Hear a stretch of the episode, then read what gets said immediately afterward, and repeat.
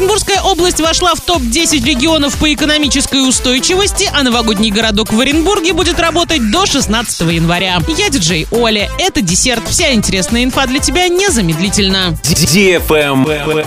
News. Оренбургская область стала единственным регионом Приволжского федерального округа, попавшим в первую десятку рейтинга экономической устойчивости, поднявшись с 19 на 9 место. Авторы рейтинга считают, что основная причина такого скачка – низкая закредитованность региона и рост реального сектора экономики. Прибавленные в рейтинге 10 позиций Оренбургская область достигла за полгода, если сравнивать со вторым кварталом 21-го.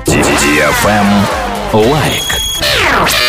Новогодний городок на площади имени Ленина в Оренбурге будет работать до 16 января. Главная праздничная площадка будет открыта для жителей и гостей города с 17 до 22 часов по будням и с 12 до 22.00 в выходные и праздничные дни. С момента открытия новогодний городок посетили десятки тысяч оренбуржцев. Самой популярной локацией стала шестиметровая горка для катания на тюбингах. Посетители скатились с нее почти 7 тысяч раз.